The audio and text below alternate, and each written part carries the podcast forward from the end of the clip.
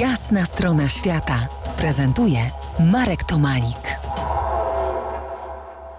Bogdanie, masz y, specyficzne podejście do teatru. Jesteś jednym z niewielu, którzy uważają, że sztukę należy tworzyć, a nie odtwarzać. Może i wielu tak myśli, ale niewielu tak rzeczywiście chyba działa.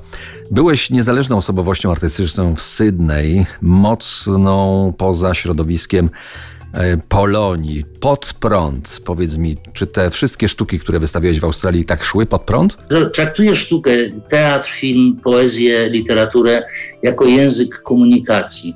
Jeżeli ktoś ma w sobie poczucie, że chce coś ciekawego ludziom powiedzieć, no to można to zrobić słowem, tak jak my w tej chwili używamy słów i rozmawiamy za pomocą słów. Ale są pewne sfery czy poziomy ludzkiej wrażliwości, które wymagają innego języka. Więc to może być na przykład pędzel i farba, to może być piosenka, to może być muzyka, to może być teatr albo film. Dobrze, to wejdźmy w tą komunikację. Wystawiałeś emigrantów y, Sławomira Mrożka w 1984 roku podczas Międzynarodowego Festiwalu Sztuki w Adelaide.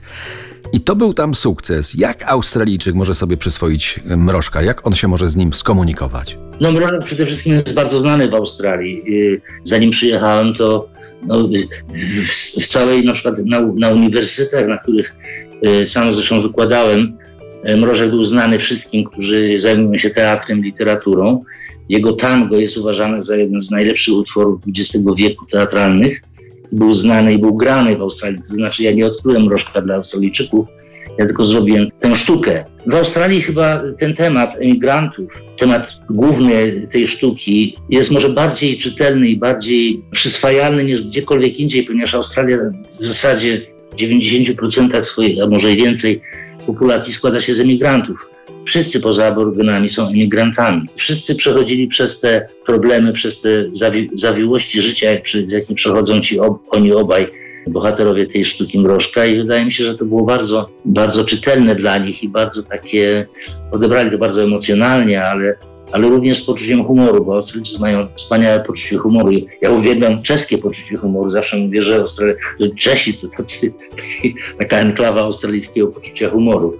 To był duży sukces rzeczywiście. No teatr miał swoją, ma swoją, swoje miejsce w historii, szczególnie teatru sydneyjskiego, ale australijskiego nawet chyba książek, chyba jakąś pracę doktorską ktoś napisał na temat moich teatrów, bo były trzy grupy teatralne, które założyłem na przestrzeni tych 30 prawie lat. Także no było bardzo sympatycznie z, tym, z tymi emigrantami. Do nie tylko sylwestrowego Sydney Bogdana Kocy wrócimy za kilkanaście minut. Zostańcie z nami. To jest jasna strona świata w RMS Classic.